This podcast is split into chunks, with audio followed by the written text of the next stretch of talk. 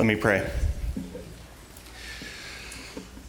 Lord God, what a sweet time of praising you this morning. And what a glorious day that will be when all the created things will worship you. Lord, as we come to a time where we remember you this morning, Lord, help our hearts to, to be cleared of all of the things that we've been distracted by this week.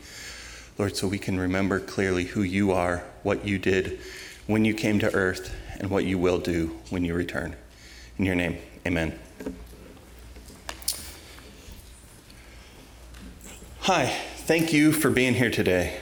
Um, it's been a couple of weeks since we've gotten the opportunity to participate in the Lord's Supper together, and so I'm looking forward to that. Um, while we do that this morning, we're going to be in Psalm, um, the second Psalm. With Christmas, we've spent this last week looking back at the birth of Christ. And it's been sweet. I know in our household it was a sweet time. Um, this morning, during the Lord's table, I'd like to look forward to the return of Christ. So I'm going to read through um, all of Psalm 2 and then talk about it a little bit.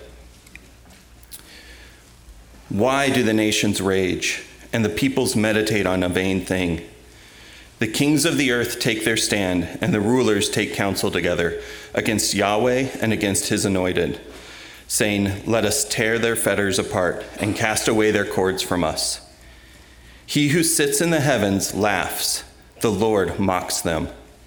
Then he speaks to them in his anger and terrifies them in his fury, saying, But as for me, I have installed my king upon Zion, my holy mountain.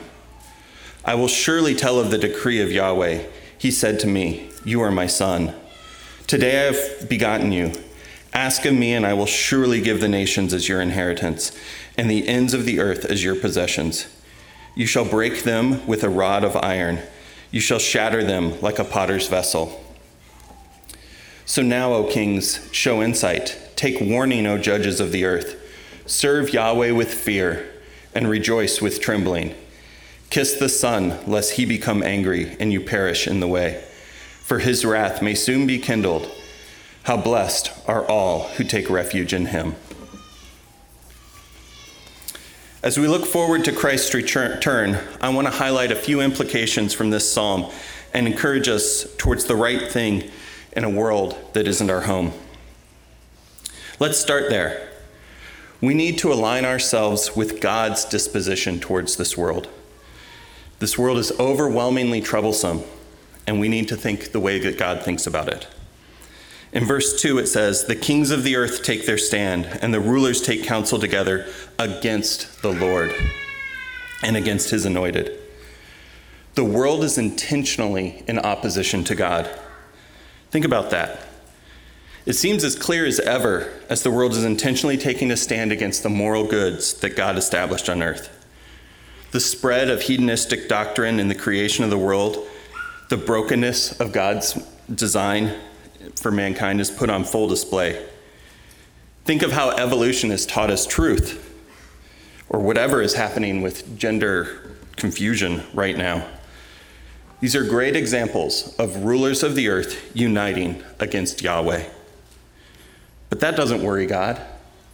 That doesn't surprise God. It is such a futile attempt against him that verse 4 reminds us that God laughs at them, God scoffs at them.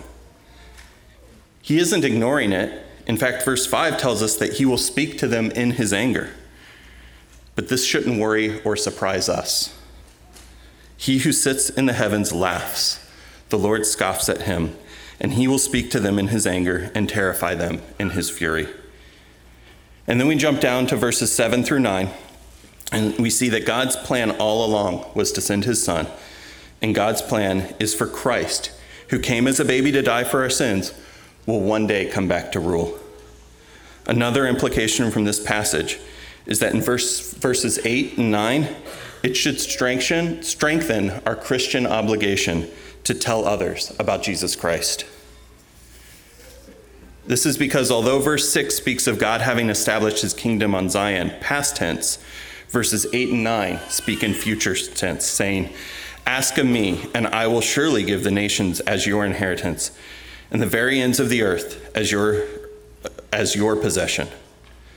This is an acknowledgement of what the author of Hebrews said that the Father has placed everything under Jesus' feet, but not yet. Hebrews 2:8 says, "At present we do not see everything subject to him." Jesus is Lord, but there are still many, like the rulers of the Psalm's opening line, who resist him.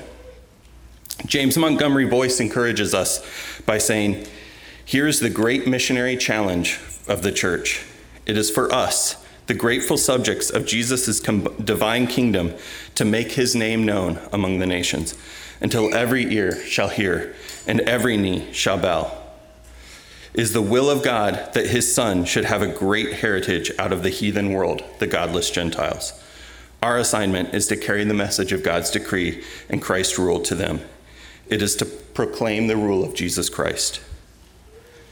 The last implication is in the last two verses, and this is truly the good news of this passage. Worship the Lord with reverence and rejoice with trembling. We know the world is in opposition to God. We know God isn't worried, and Jesus will eventually rule.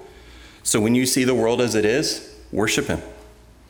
As you pray, prepare your hearts for communion, worship the King with reverence. If you do not know the gospel and do not put your faith and trust in Jesus Christ, I would like to ask you to let the elements pass by. This is a time for those who put their faith in Jesus to worship Him. But I want to challenge you to think about these implications of the coming, coming King. This passage ends with Blessed are those who take refuge in Him. Are you one that will speak to Him in His anger?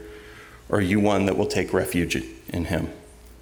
If you have any questions about this, feel free to ask me after the service or the person that brought you or any one of the elders. We would love to talk to you about our Savior. Men, please come serve us, and you can take communion on your own today.